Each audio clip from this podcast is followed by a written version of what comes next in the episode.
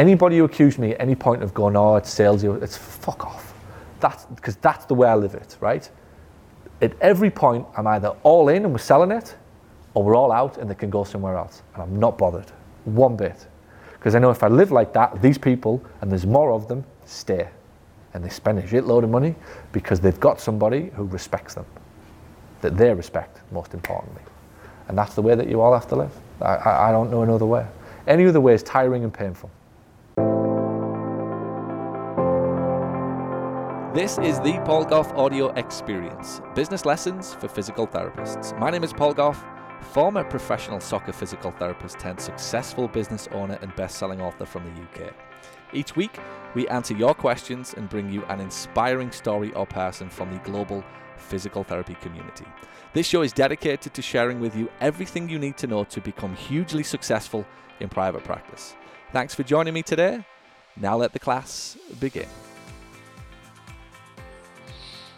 Hello, podcast listeners. It is Simon here, and uh, I am the um, four percent Club head coach. Um, if you're wondering what that means, that means I uh, help the guys with their f- uh, decisions in their business when it comes to things like numbers, when it comes to things like hiring, uh, when it comes to things like business strategies.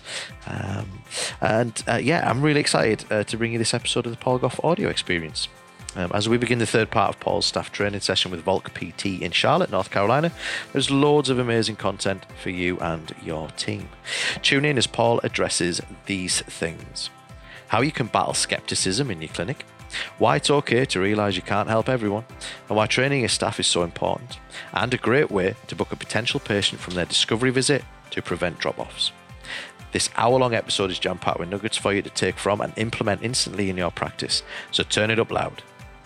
If you like this podcast, please do us a favour and leave a review on whichever platform you are listening on with how it has helped you, or share it with someone you think might benefit from it, just like you, so we can continue to help people just like you succeed in their business.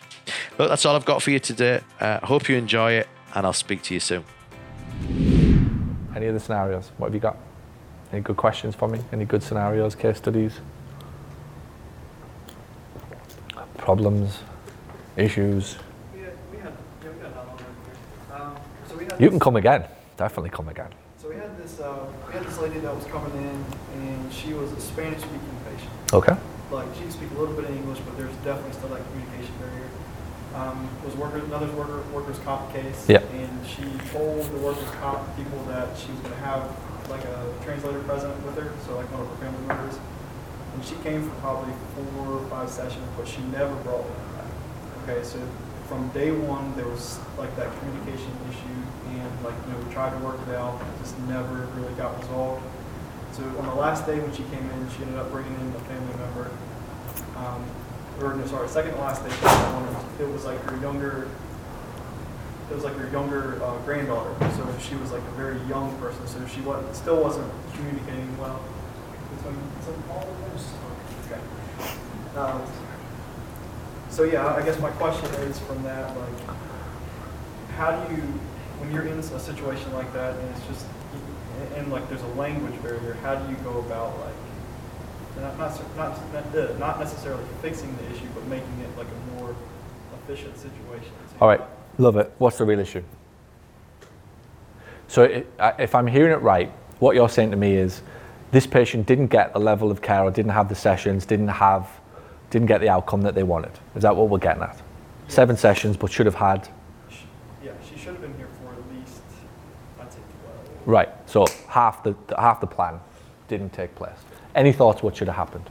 So she denied what she really needed was the interpreter from workers' comp. She's the one who said no. So she she didn't want that. Correct. Because she could speak. I mean, she could speak a little bit of English, but it was very like. Yeah. I think for her that was an ego thing, because like when the phone was like, oh no, I speak good enough English. I don't I don't need this person to help me. Like I can do it, and oh. Then got in here could could not. Yeah, and you're trying to ask like in-depth questions, yeah. Get to know her and stuff, and it's like there's definitely that barrier between. It's hard to like get on her level and figure out exactly what's going on. So I guess maybe not just applying that to you know a language barrier, but in other situations too. Like how do you go about like trying to bridge that communication when there's such a barrier between the two? Learn Spanish.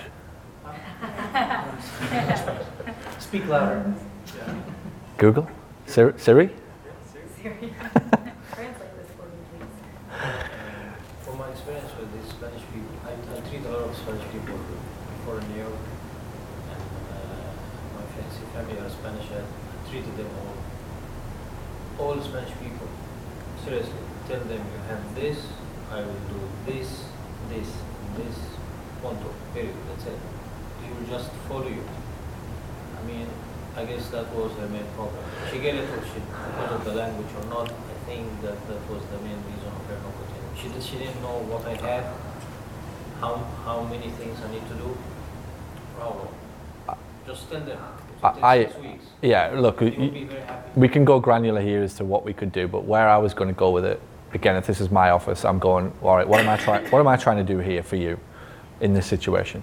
I'm trying to help you see that, again, we have been nice to that person by allowing them not to bring that person in. Now, whether they say that they don't want it or not, I'd always put myself into a situation of a, of a perceived, let's say I go back to the, the consultant scenario all the time, right? So I go back to my my, my guy who, who's the top surgeon for knee sports injuries in the in the country, right? And I take a Spanish footballer down to see him, or I send a Spanish footballer down, he rings me up and he says, Paul, couldn't do the assessment, didn't feel confident about getting from that person what I want, didn't take a good subjective, didn't really get a good uh, understanding of what's gone wrong. I'm not doing it again unless there's a Spanish-speaking person in the room. I refu- I, I, I, he point blank refused to do it, right there and then. And he, he doesn't give a shit where I'm going, oh, but Doc, he can speak Spanish, or he speak English, and he could speak whatever. He's like, send him to see somebody else. Let somebody else fuck it up, because I ain't. And that's, again, what we're doing, right? We're, we're, we're allowing that to happen, right? If you knew, if you knew hair care would be better with an assistant who can who can speak the lingo, at some point you have to start to go, this is this is not this is not happening. This has to be my way or the highway, or or it does not work. And and this is where I would, if you were mine, I'd give you permission to lose that patient, because this, this is why. Even if you lost that patient at that point, I'd be starting to give you the level of confidence and authority in yourself that will resonate with the next patient who'll buy in. Does that make sense? That the, the, the minute you start to live like that, right, you may lose the occasional battle, but you'll fucking win the war over a year. That the patient, you, you can't opt in and out of being an authority figure, and you can't opt in and out of, oh, but the patient said. The minute The minute that you find yourself pandering to a patient, which is what you've done there, right? If you knew, if you knew that person's care would have been better through an interpreter, at some point we go, I love you as a person, you're a wonderful person, and I, I'm pretty sure you can understand this, but I don't feel as though I'm going to get the best for you. I cannot let this continue. It's completely up to you what you've done, uh, what you want to do, and, and, and, and again, I'm just going to teach the way I teach it, right, in my office. I'd go to Johnny or Jordan or whoever, this is how I want you to deal with it in the future. This is the way that this needs to work, and if we can't, there's three numbers of other clinics who'll take you, but I can't. This this means too much to us. For us to do this, we only do it right, or we don't do it at all, and, and it's completely up to you, and I'd be wanting that person to see that my decision has been made with complete and utter love, complete and utter respect, that's in their best interest, and if they can find another physio that just wants to accept that, then rock on, but it's not happening here. You might have lost that patient, but what I would like to give you as the, as the business owner is the courage and the confidence to deal with every situation like that, knowing full well you'll win another eight for me that you would have lost because you would have let somebody walk all over you. There's your answer. That's how I would deal with that. So again, you get caught in the tactical, right? And, and we had a conversation on the way over, did we or not? twenty minutes. We had a conversation for twenty minutes in the car where Dean's kind of, I won't go into it, but stuck in a little bit of sort of, It, uh, not even Dean, it's just generally you get stuck in a granular level, right? And he starts to ask me questions and he wants an answer that is like, tell me to do this or tell me to say that. And it's like, uh, probably if you rewound me four years ago, I'd have said, oh, say this or say the other. Now I'm like, no, no, like that's at this level. That's at like the ground level. What we want is up here, the bigger picture level. Well, the bigger picture of my top frontline staff having the authority and the confidence to look a patient in the eye and say, I'm not doing that. This is what I believe in. This is how we get the best outcome for you. Take it or leave it. With absolute love, with absolute respect, and with absolute authority. I love you so much. I've got three, four numbers of other clinics to give you. What do you want? And this is what goes on, right, in life and, and just in general and in business. They'll either self-select and they'll go, I respect that, I'm in. And you'll have the best patient ever forever, or they'll piss off, which they do anyway. She just did, right? So you've got nothing to lose and everything to gain. Everything to gain.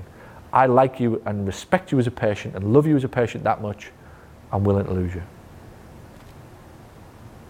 Wonderful, magical things start to happen in relationships. I, I love you that much, I'm prepared to lose you. The first time you do that, it's probably the most exhilarating thing you'll ever do. Because it like gives them the freedom, and then they almost, sometimes they actually just stay. You just have that conversation with lots of times, they'll just stay. But the fact that you're willing to go down to that level and just say, hey, look, this isn't working.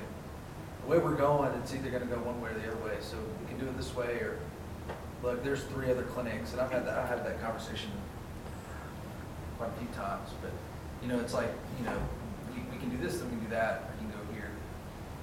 It's completely up to you. Appreciate it. It goes back to that, instead of being liked, be respected. Because if you're willing to just have that honest and open conversation, you feel better about it because you kind of, that's the elephant in the room. They know it just as well as you know it. They know that they can't talk. You know, they know they're not getting it from you. You know, so it's it's just kind of more relief on there, and like, oh, thank goodness they see it too. It's not just me. And then it's like, all right, let's just start back over. We're good. Yeah, as long as you see it, I'm happy. A lot of times that will happen. The, the the biggest thing in all of this that I'm trying to get across to you is not to get sucked in to like the, the, the conversations that they want you to have. You have to have the conversations that they don't know how to have. That's where you become an expert, I'm telling you. Experts are not in manipulation or McKenzie or dry needling, that's bullshit. Experts are people who recognize when people want to have conversations that they don't know how to have. They, they can see it, they can understand it, I get it. I think this is what you're asking. This is where we need to go with this. That's that's the magic, right? If you really look at the doctors you love or the people that you, you really love doing business with, they just had something about them that they could see it. They made it effortless. They made it easy. They answered your questions before you even asked them, yes or no. That's where the trust starts to get built. It's like, I feel like you know me. You, you took the words out of my mouth. You asked the question that I couldn't ask. That's the people that you gravitate to. That's who you've got to be. Now, might you have lost that patient? Yes, right? And again, I'm just giving it to you if I'm running the business. I'm not bothered. Because I know the bigger picture across the course of a year of having Avery and all of my team speaking like this is like fucking ten x difference. And I'm not bothered about six sessions that we might have lost, because now I'll get ten patients every month buying into full plans of care because Avery's looking them in the eye and saying, this is the way we're going to do it. For you, not to you. Big difference. I'm not being a complete bastard and wanting a Spanish translator here because I'm a complete jackass. It's because I give a shit about you. And one wrong word between me and you could fuck this whole thing up. Now you'll either respect me for that or you won't. And guess what? I'm not bothered. Because I have more respect for myself for doing it. That's what the patients will buy. And if you take that to your next evaluation and your next evaluation and your next evaluation, you'll win more than you're currently winning.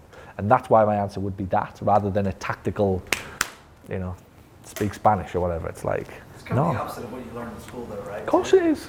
It's like every we can we can fix everybody, and we're really smart and we're really good, so we can figure this out. Like, we can't have that conversation, or we may not have seen this. We're gonna do this. The biggest thing, the the, the biggest lie, if you like, right, that, that is concealed from you in healthcare, is that you can help everybody, right? And, and you leave school and you think that, oh, I've got all these skills and. There's even an element of everybody deserves, you know, this and that and the other. And, and everybody deserves to be treated like with respect. And everybody deserves to be treated as equal. I'm all in on that, a billion percent. But at some point, they opt out, right? At some point, they opt out from actually wanting to be helped. That not everybody can be helped. Right, there is a great, uh, we spoke about it a lot in Mastermind, didn't we, where you're allowed to believe that, and the word I used is helpable. You're allowed to believe that everybody's helpable, they're not. The reason that most people will never get out of debt is because they're not helpable. And most people will always be unhappy because they're not helpable. They're not ready to help themselves. You cannot help somebody to be happy who doesn't want to do it. You cannot help somebody be healthy. And anybody who thinks they can, they can is just living in cuckoo land. Like, they're so arrogant it's beyond belief to think. I actually believe that part of your job is to find out from that first phone call and from that initial evaluation, are you somebody that wants to help themselves? And if you're not, piss off. Because I, I cannot help you. I'll be here and I'll give you anything you want. I'll go to the end of the world and back. But I can't do it unless you want to help yourself. And in that respect, very, very quickly, you're getting to the people who do want to be helped, and you'll have much better, more fruitful relationships with them than trying to think that we can pander and please to everybody. And that's not me being anything other than, I'm actually being respectful to you by trying to find out, do you even want me fucking bothering you with exercises? Do you even want me on your case to come back in for two weeks, in two weeks' time? If I can establish that from the get-go, you're actually more likely to buy into me very, very quickly. You cannot help everybody, and it's the it's the biggest lie in healthcare that you can. You can't help anybody until they want to help themselves.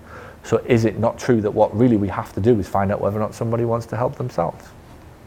Just because they've arrived for a session don't mean that they want help. It means that they got pissed off enough the night they did a Google search to fill out a form and, and give you a call. That's what it means at this point. Your job is now to find out whether or not they really do want the help. And back to my point, when, when you when you create a line, right, for somebody to jump to the left or jump to the right of, you're really not bothered what, what starts to happen, because they rule themselves in or they rule themselves out, and from that point it becomes a very good relationship. Your patient who says, I don't value, so check this out, right? Understand this. So in this scenario, if you say, look, Missus Whoever, I can't take this any further, and I'm doing it for you. I need the Spanish translator in order to, to get, you've told me you want to be back playing with your kids, you told me you don't want surgery, you told me you don't want whatever. I can't do that for you safely unless you and I improve our communication. And I am planning on going to night school to learn Spanish, and I don't believe that you're going to go to school and learn English, right? So what we can do is take advantage of the fucking translator that's probably being paid for by the company to come in and like actually make sure that this all goes off. Shall we just get it? Shall we just make sure that we do that? Because I want to make sure that you get the outcome. And, and here, Missus Smith, is exactly how much I want to make sure you get the outcome. I've lined up three numbers for you to call if that's not what you want. We either call that person today and they come in for the next session, or you call one of these other physios because I, I am, I'm not prepared to do this. Now, one or two things will happen. They'll go, yeah, I'm in, and I respect you and I get it. Or they'll go somewhere else. And at that point, you'll find out that they were never a patient that you wanted in this building anyway. Because if you listen to this, now check this out, this is how deep I get with it. If you, if after I've explained that to you, Avery, right, that I really deeply care about you, and I really, really want to do the absolute best for you, and you tell me that that's not what you want, guess what you're not? You're not a patient of Volk P T. Please go somewhere else. You wanted a Nokia and I sell iPhones. Simple as that. And if anybody in any business anywhere in the world deviates from that way of thinking, you end up in a complete world of hurt. You, you end up in a fractioned, half-assed version of the business that you could have been, half-assed version of the people that you could have been, diluting conversations, worrying about what people are thinking about you, and instead of just focusing on getting the job done. And that's what starts to go on. Completely radical, completely different. But my God, a liberating way of living and building a business. When you look somebody in the eye and you say, let us give you an option to self-select. Listen to what I'm saying. I value that much. I value you that much. I'm determined to get you the best possible outcome, and this is the best possible way that I think that it's achievable. If you turn around to me and say, you don't want the best possible way of solving your problem, what the hell am I wasting my breath on you for? Follow? You may lose that one, but I promise you, you'll win most of them. Because that'll transfer to the next patient and the next patient and the next patient. And every now and again, every one in ten, you'll come up a patient who goes, well, I, I don't really want the best possible care. All right, there's a list of three clinics who'll give it you.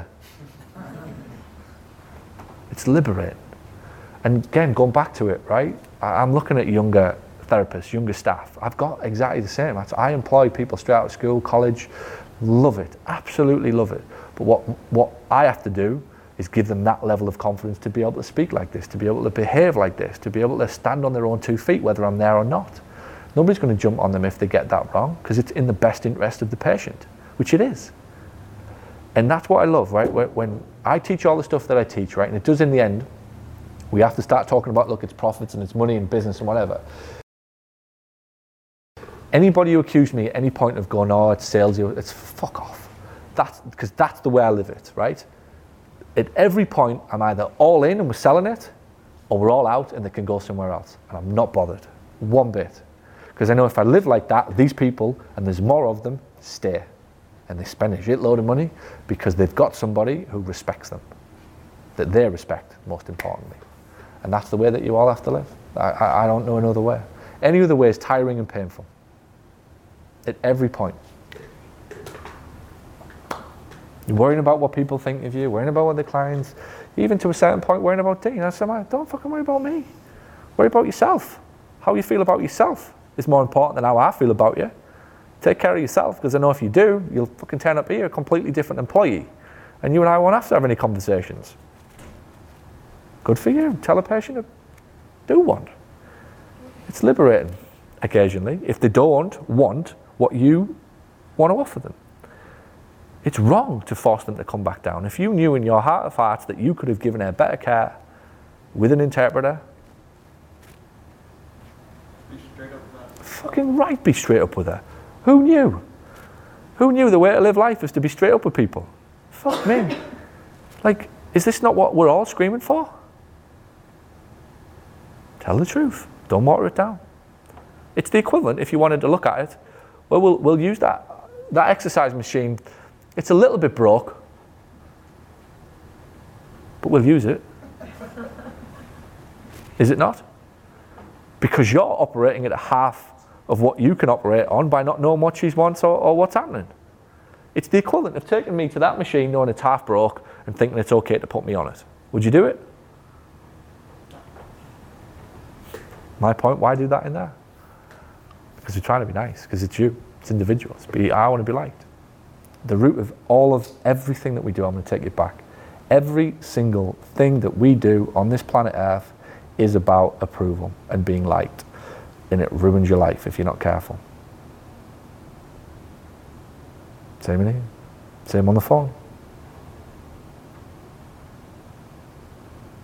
Can't help them all. Your job is to find out who wants help and then give that person everything you've got. That's the difference I advocate. Don't be a half-assed version for everybody.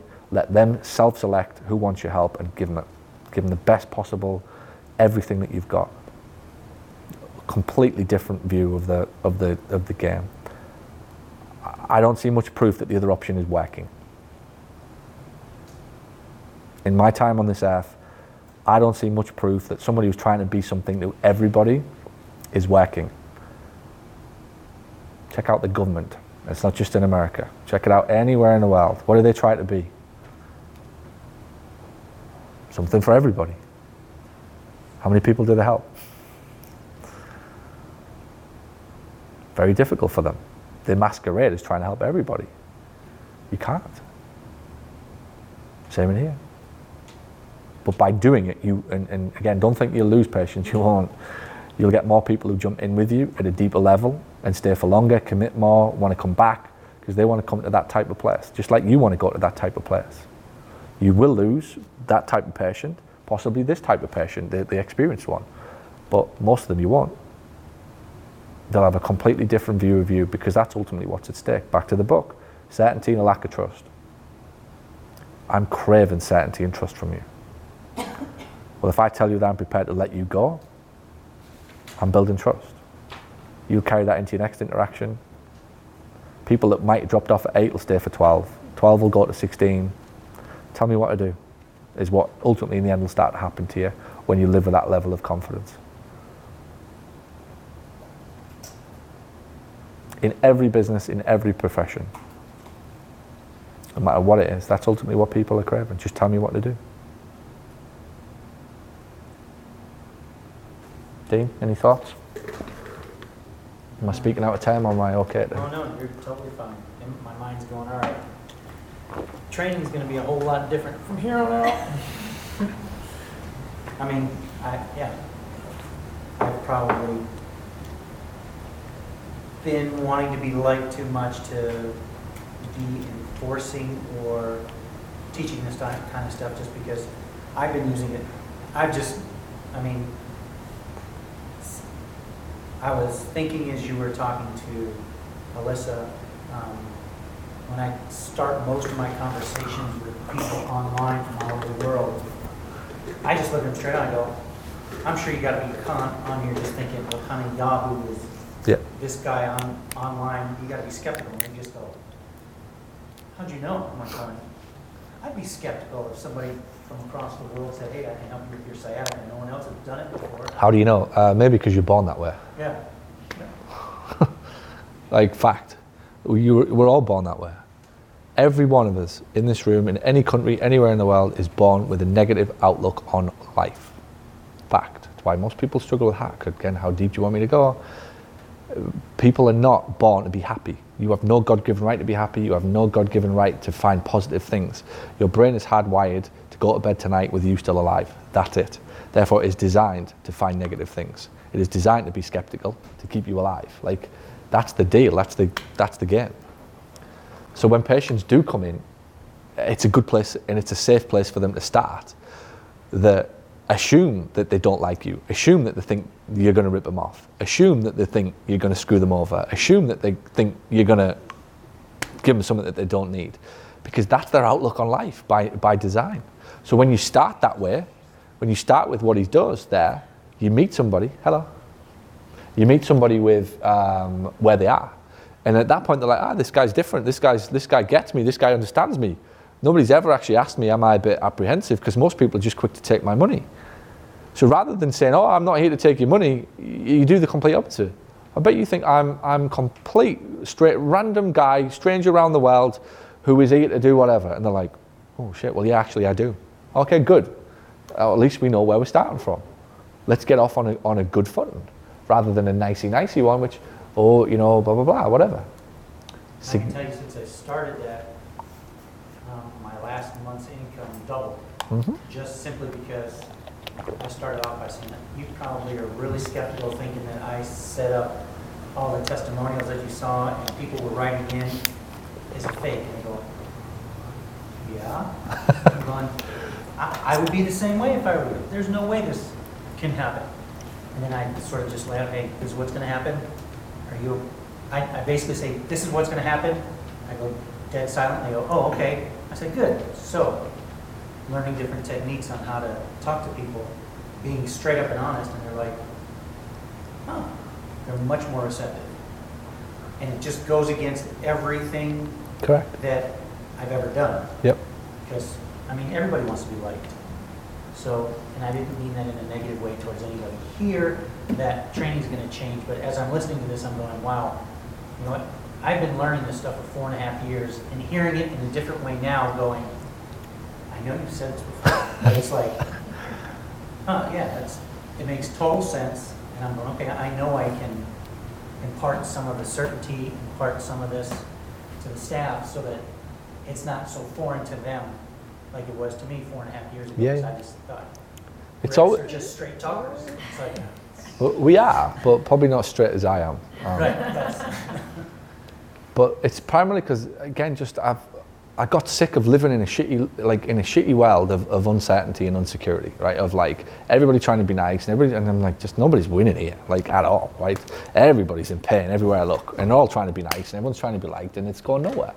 So you have to have that. I think I think the best thing that I can do as a teacher, and it's kind of partly the the, the greatest thrill that I'll get out of this, right? Is some of you still think I'm a whack job right now, right? Some of you are going, oh, this guy's full of shit, and this is ridiculous. He knows nothing about this area, and this won't work for us because of this, and, you know, blah, blah, blah. And Dean's just brought this guy in to fucking hype us all up and all this. And I'm like, whatever. Good for you, right? But one of you will go, fuck me. Like, this is actually quite different. Let me explore the opportunity here. Let me explore that there might be a different way to live than the current way I'm living. That might just get me a little bit more enjoyment out of my life. The greatest thrill will be in two or three years when somebody sends me a Facebook message or whatever going, you know what, I'm having a few better conversations in my life now. I'm living with a bit more confidence, a little bit more certainty, seem to be getting better outcomes from my patients. Thanks very much. That's like, that's what it's about. So I'm not coming here to go, I hope you all like me and fucking read me book and all that shit. I couldn't give a shit. Said it in the book, I couldn't give a flying F U C K what people think of it. I'm doing it anyway. It's it's that type of mentality. I want you to like it for your sake, and he's the he's the real game changer. I want you to like that book for your sake, not for mine. I want you to like me for your sake as a patient. I hope you like me, because if you give me a chance, I'll change your fucking life. But you ain't gonna change my life if you walk out of here. I'm going back to beautiful kids and gorgeous family and whatever else. I don't need none of this. I'm, this is for you. See the difference? But I'm not emotionally connected to you saying yes to me. I'm not emotionally connected to my staff going, oh, Paul, that was wonderful. I'm gonna do this anyway. I actually thoroughly enjoy it. If one of you happens to enjoy it, then great. I start many of my conferences, I don't know if you were at one, but certainly in the first few years when I started speaking on stage and nobody really knew who I was, right? So I didn't have much sort of, you know, confidence, or well, I already had the confidence to do it, but I certainly didn't have that, like, sort of people would believe in me at, at first. So I used to I used to reverse it, and I used to go, all right, um, hey, uh, there's seventy-seven people in this room, um, seventy-four of you will think I'm a complete whack job, full of shit, won't be ready for anything I'm about to say, but the other three, I'm about to change your life. The other seventy-four, you can leave if you want, because I'm going to have a conversation with the three who will be impacted by what I'm about to say. I'm basically saying the choice is all yours, and I don't care which one you take. At that point, people, I could see them visibly go, and like the pen starts to get picked up at that point, because now they're going, well, hang on, this guy's intent is pure. This guy doesn't really give a shit. He's not here to, to, to kiss me ass and say a load of things and get a round of applause at the other end.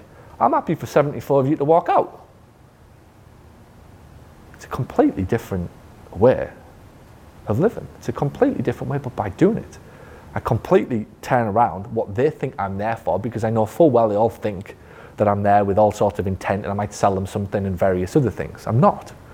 I'm here to try and make a difference. If I make enough difference, you might want to buy from me. That's basically what I'm saying. I'm going to give it to you anyway. It's up to you what you do with it. So when you have these sessions, that's what I hope you do. That's what I hope you genuinely legit take from it, right? And whether this fucking board changes or whatever, it will. But the most important thing, you change. If you change, this changes. We can't just stare at the board and go, okay, like let's get a pen out and, and put some, well, we can, right? But ultimately what we want to do is make a way, uh, make a change in you, in the way that you see it. And most of that starts with you being open to it. If you've liked anything what I spoke about today or anything that's in the book, where you think, oh, you know what, that's different, then you have to embrace the fact that, that it only comes from these types of conversations. Where you think, ah, I wonder what it life would be like if I understood what people were actually asking me. How would that change my relationship with my partner or my mother or my father or friend who I'm currently at loggerheads with?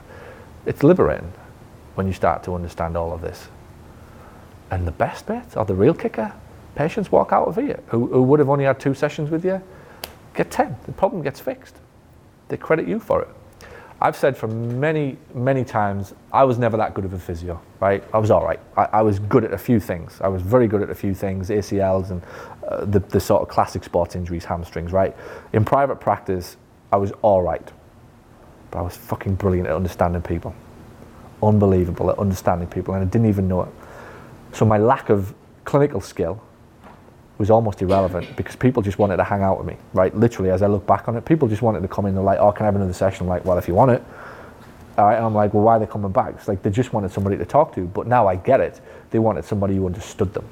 Now, I didn't know that I was doing it, and that's possibly my like thing that I that I have had or I've learned, and I've always read books on it, so I was possibly doing it and not really knowing that I was doing it. But I generally feel as I got people at such a level with eye contact, with body language, with really deeply understanding what their real problems were, that they wanted to keep coming back. And that's what I think was my like big, my big, big thing um, as I was a practitioner.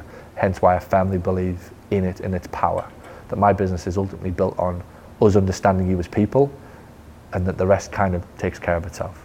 You're not losing people because you're not because you're not good enough practitioners. You're losing people because we're not communicating with them good enough people to people. There's the game changer. Does that make sense? You will never lose patients because of your lack of skills, promise you. You will lose patients when a person doesn't talk clearly or understand clearly another person. That has to happen first for them to become a patient. And I think that's the hurdle that most people will never get across. But by the way, this would be the same in a law firm, be the same in an accountancy firm, it'd be the same in a company that does pool cleaning. It doesn't make any difference. If we can't get clarity from one person in that conversation, every now and again you'll get somebody who comes through the doors who understands themselves like there's no tomorrow. And you'll just think, oh, it's so easy to work with that person. They can communicate with you clearly. They're very uh, direct. They'll tell you exactly what they want. You'll get wonderful outcomes from those people because they know what they want. Sadly, most of the people that you deal with are not. They're lost. Their heads is up their arse. They're in Facebook. They're in politics. They're in issues, relationship problems, job problems, money problems, all sorts of stuff. Worries, credit cards. Like, they just can't think clearly. Um, so they are confused with a lot of the things that they're trying to get across to you. And that's what I think is the greatest gift you'll you'll have as a as a P T, the ability to help somebody there and help them see something that, that really, when they first arrive in your world, they, they, they might not be able to. So I hope you do. I hope you uh, and, and see it with intent. It's what what's the intent? I've, I've kind of gone in with my stuff all the time from the get-go. Um, I want to grow people. Like, I love it. My best job in the world is a dad. I love it, absolutely. And I love now my kids asking me questions. It just is the best part of my day when Harry wants to talk, he asks questions. Sometimes Natalie's like, oh, will you shut up? I'm just like, no, keep him like, keep coming, like keep asking. Don't like never, never, ever, ever knock that out of my kids because like I want them to and I want to be the one that helps them understand it. And it's like, well, son, like, you know, whatever. That's what I love about being a boss. It's a, it's a privilege. You get an opportunity to help somebody grow and, and they either want to grow with you or they don't. And that's it. If they don't, they don't. If they do, they do. Great. I've had people who've been with me for ten years, eleven years. I've watched them grow from unconfident and just, oh shit, you know, a little bit of, a little bit timid, shall I say, occasionally, to like, oh fucking, I wouldn't deal with her anymore. Like, she'll give it to you now, sort of thing. And they've took that with them in life and enjoying it significantly more. So that's our way that I would encourage business owners to reframe these types of situations. This is irrelevant. It's the byproduct of what goes on here with people. That if you can make a change in people, you make a change in a board. You make a change in a board, you make a change in a bank balance. Simple as that. You make a change in patients, you make a change in the, the, the growth of the company, however you want to dress it up. But it has to start with the people. And the people have to be open to it.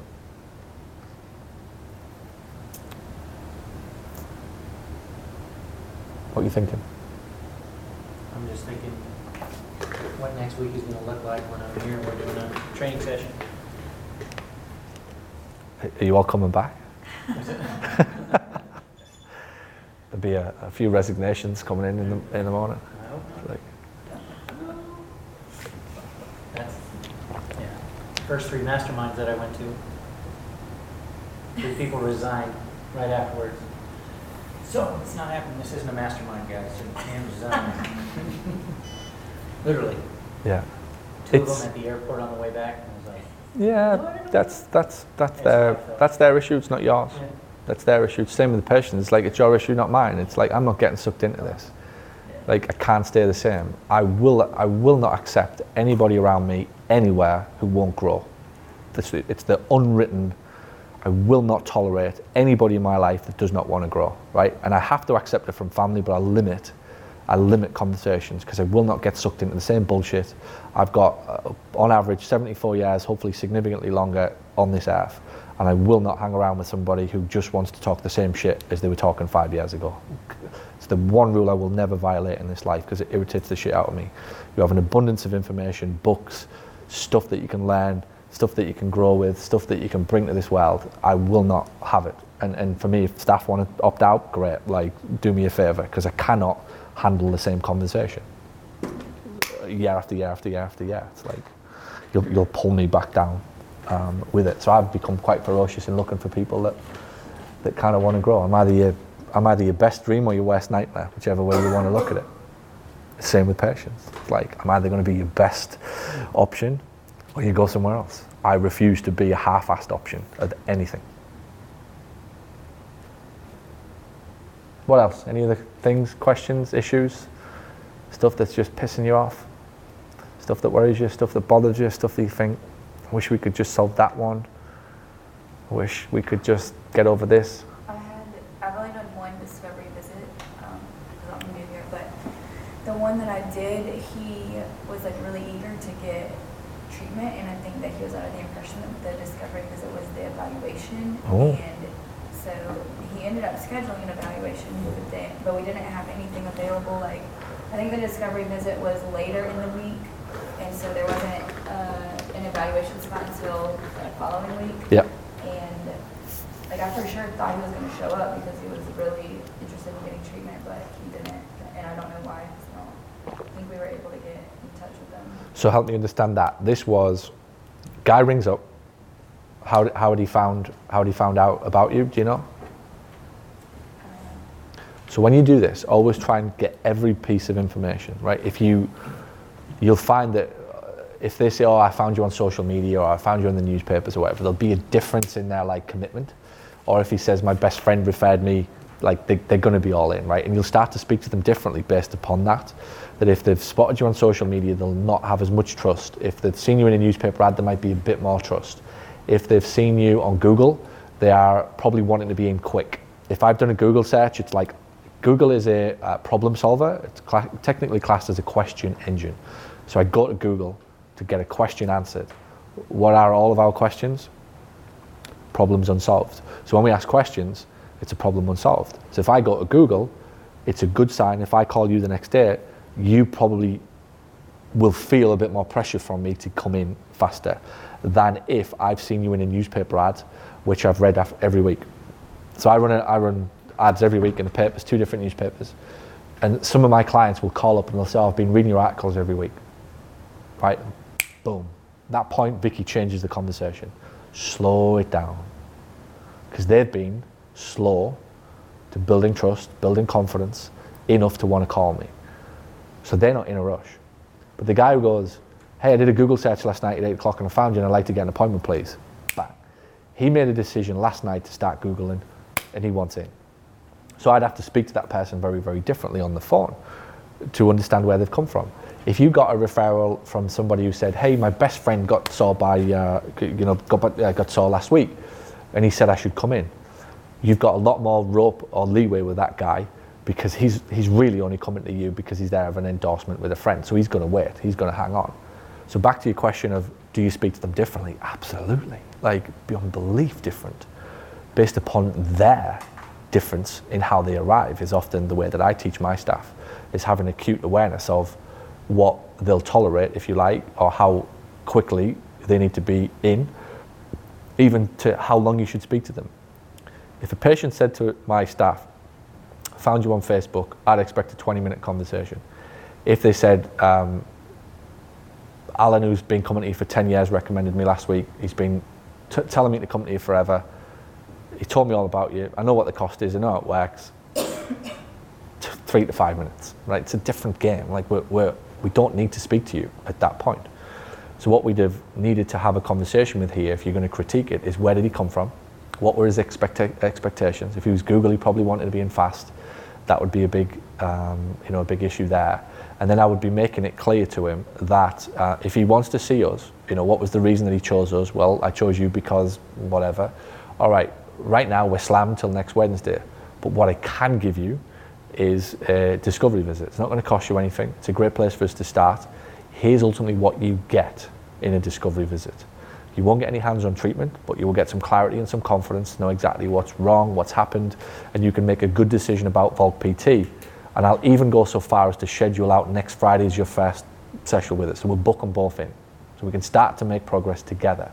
So that's how I would speak to him on the phone. That would calm him down. That would be, he'd either go, yeah, I like that, or no, I want to go somewhere else because I need some treatment.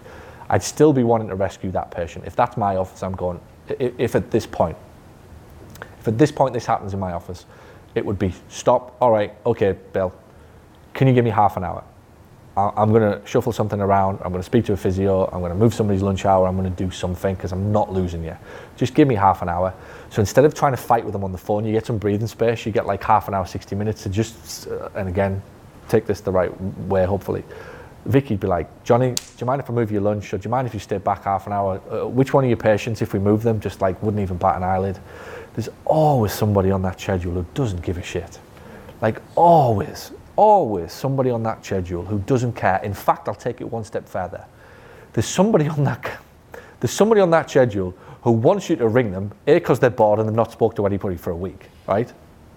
And, and B, wants to do it for you to help you. Ever considered that? How many patients do you have coming through here every week? fifty? forty? Um, in here, between fifty and sixty. fifty patients. You can't tell me, right, you know in your mind's eye the type of patient I'm speaking to you about right now, that there isn't at least two or three patients if you went, Missus Smith, could you help us out? We have a patient in a hell of a lot of pain who wants to be in tomorrow, and we just wondered if we could move you from Thursday to, to Monday. Would that be all right? Of course, it's your choice, and we're not going to move it to you if you want it. She'll go, oh, no problem. Absolutely happy to help. Yeah, you give you know, you give that guy that appointment. And also, here's, here's what will happen when Missus Smith comes in. Did that guy get helped? Did, did that guy get his help? Because I've been thinking about him all weekend. I've been doing this for ten years. I promise you, this is what they'll do. We, we think that everybody's the same, and we have such a static way of approaching all of our problems that we think it can't be solved. Two or three out of your fifty right now would be begging to help you because they're not in a world of hurt. They're not in a shitload of pain. They're part of a treatment plan. They get it, but they also know that two or three days here and there is not that big of a deal. So that's tactically how I, how I actually would deal with that. If you wanted the, the like behind the scenes of what my team would do, the minute you think you're going to lose them, stop the conversation. And it just literally goes, Bill, can you just give me an hour?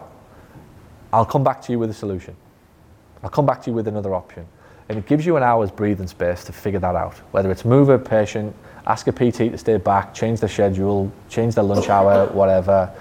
There's always a way if you commit to finding it. And, and you know, if that happens once a month, boom, there's ten sessions, there's ten of your, your, your visits.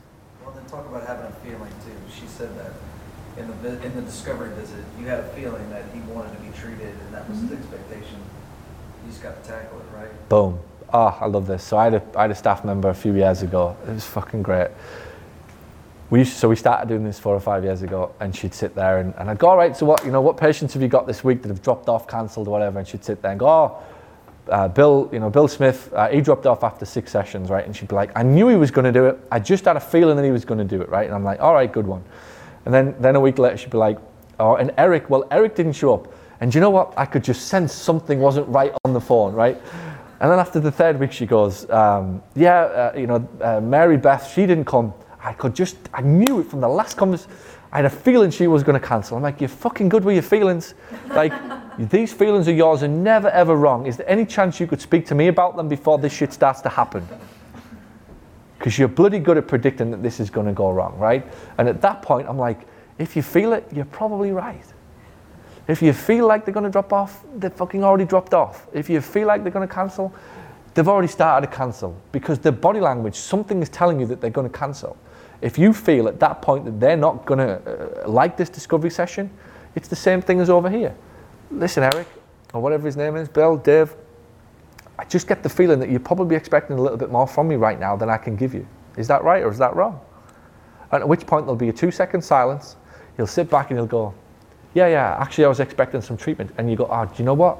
I'm really, really sorry. Really sorry on behalf of the company. We obviously haven't explained to you the purpose of this discovery visit. Do you mind if I just take five to ten minutes now to explain to you why we've given you a discovery visit? At which point you'll say yes. And at that point you go, you know what? Rather than making you wait ten days, what we wanted to do is get you in, because we realize for a lot of patients, actually what the thing is that they really want from us is the peace of mind to know what's wrong. And what this discovery visit is about is finding out A, what is wrong, and B, that we can help you.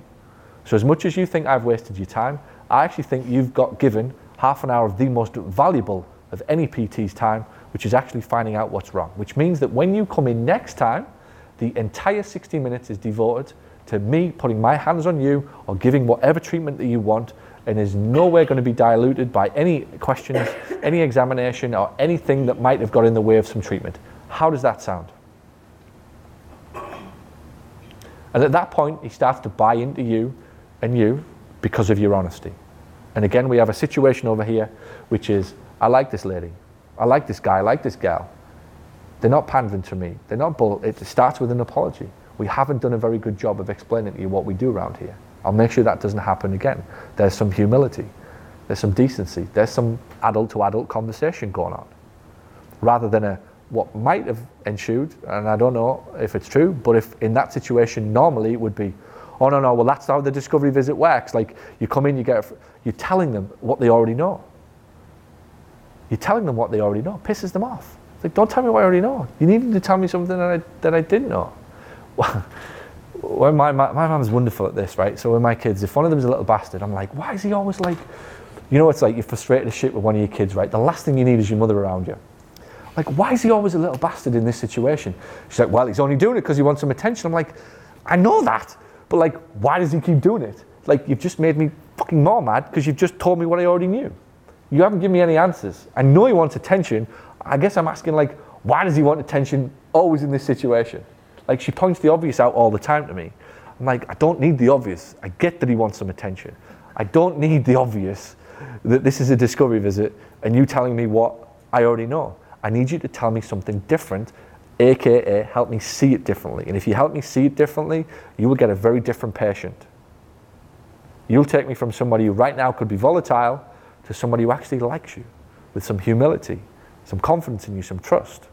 All of the things that is probably important to your entire relationship with this person is anything. So I, I, if that answers your question, it would be, um, any discovery visit is, here's why you're coming. You're coming because we don't think that you know enough about P T right now to confidently want to say yes. And as a company, we don't want to waste your time and our money until we know we can help you. Right, right now, signals are going off to this guy. I like this place already. I like this place already. Many times you'll have known, and I don't know if I did it with you. In fact, we did. When I first met you four and a half years ago, you were like, hey, I've heard what you do, and I've heard this, and I've heard the other, and blah, blah, blah, how much is it? I'm like, well, the top program's this, and it's this many thousands, and blah, blah, blah, and I could sign you up to this right now, but how about I'll give you a smaller version of it? Does this ring true? Four and a half years ago. Let me give you three newspaper adverts and run them. And if you get some calls, and you get some traction, and you get some confidence, give me a call, and we'll go all in. Yes or no? Multiple situations where somebody's come up to me in this business and gone, I want to give you thirty thousand dollars, and I go, I don't want to take it. I'll take three. And they're like, no, but I want to give you thirty thousand dollars. I'm like, I don't want it. I want three. Because I want you to come back to me in ten weeks when you've took this other program and tell me that you still want to give me thirty. Because if you do at that point, only one of two things are going to happen. You're going to, or nothing else can happen. You're going to be all in, or you're not going to like me at all. And as usual, I'm not bothered, but you must be one or the other. I don't want you to half-ass this. You either don't like me, because you've been through the program, and neither of us then took a big risk, or you absolutely love it, and you want me to do it for you, and you'll be a better customer of mine at the other end. And four and a half years later, we're still in business together. Friendships have, have evolved and, and so on, but it starts with a, I, I'm doing this for you. I don't want to take your money off you. I want you to take an easier route into my world. And if you speak like that to patients, here's why we're giving you a discovery visit, right? So most people would be like, well, we're giving you a discovery visit. I'm actually recommending that we don't take money off you. I'm recommending that you come down for a half an hour, forty-five minute conversation with our top therapist. You are essentially getting two hundred fifty dollars worth of free healthcare, Mister Smith. I want to give that to you so that you can make the absolute best decision in Volk P T. So that you can decide for yourself that we are the best place in North Carolina.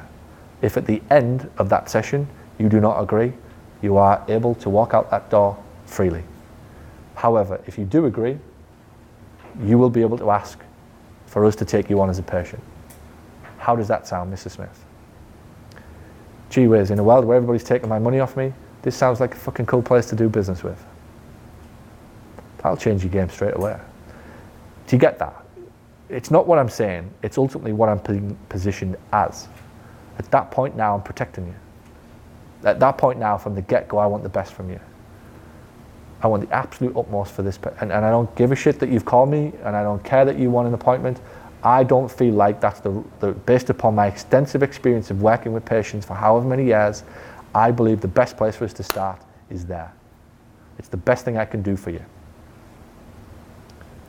Following? Now what what you should take from that as staff is the confidence into the battle, if you like, into the war that you, you, you're trying to win across the course of the year, that you all start to live with that level of integrity and confidence. And this is how we do business. This is what makes us different.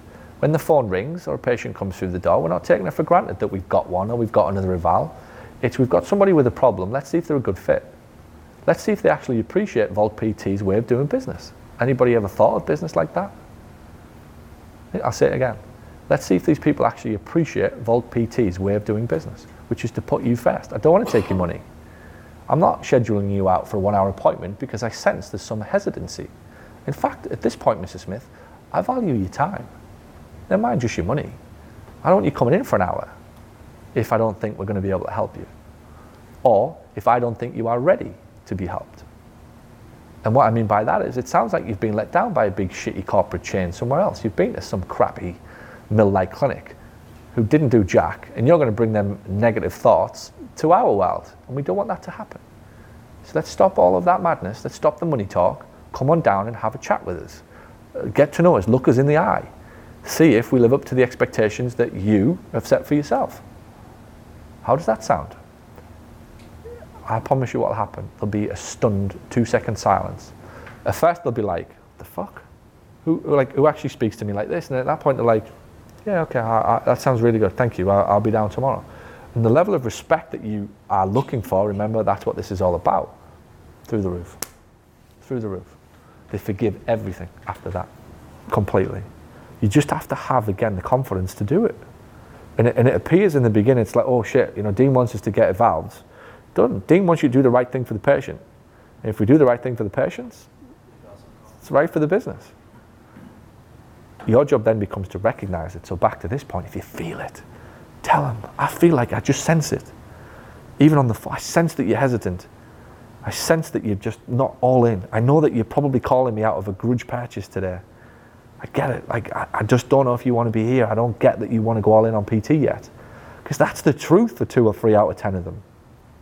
They're just pissed, they're frustrated. They've done a Google search. It doesn't mean that they want ten, twelve, fifteen sessions of P T and they pay for it. It means they're frustrated as shit with this ankle problem that won't go away. Our job is to do all that is necessary to turn them into complete advocates so that they want to buy into fifteen sessions of physio. Which has nothing to do with skills. None. Zip. Nada. All of it's at the beginning. You speak to that guy like that in the future, completely different. The way that he'll buy into you, the way that the confidence, the trust, all of these things that, that really, you're going to have to play that game more and more, I believe. And where I believe this will become more important for you to understand is you are watching a world unfold that is literally falling apart at the seams when it comes to what word? Trust. Is it not? Everywhere you look, everything. You don't believe anything you see on Facebook, you don't believe anything you read in the papers, you don't believe anything you see on the telly, you don't believe anything that's coming out now.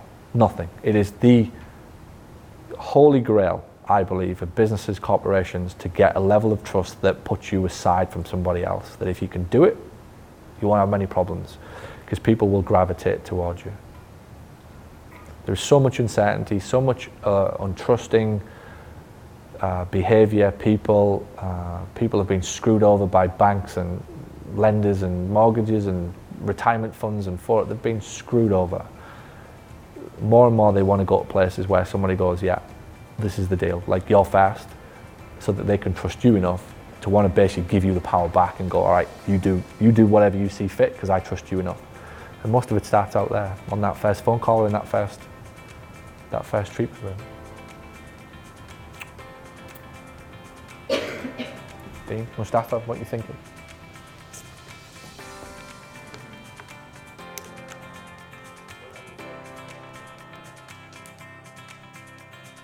Thank you for listening to Paul Goff's audio experience. If you're brand new to Paul's world, head on over to pauls marketing book dot com where you can get started with his number one best-selling marketing book for physical therapists. Or if you've been listening to the show for a while, you like what you hear and you think that you could benefit from this type of help to accelerate the growth and profitability of your practice, reach out to Paul's team at paul at paul goff dot com and tell us exactly what you're looking for. And by the way, if you know someone who would benefit from today's show, please share it with them. And if you've got any questions that you want answered, tweet Paul at the Paul Goff using the hashtag Ask P G. You can also find all of these details over in today's show notes. All right, until next time, have a wonderful day.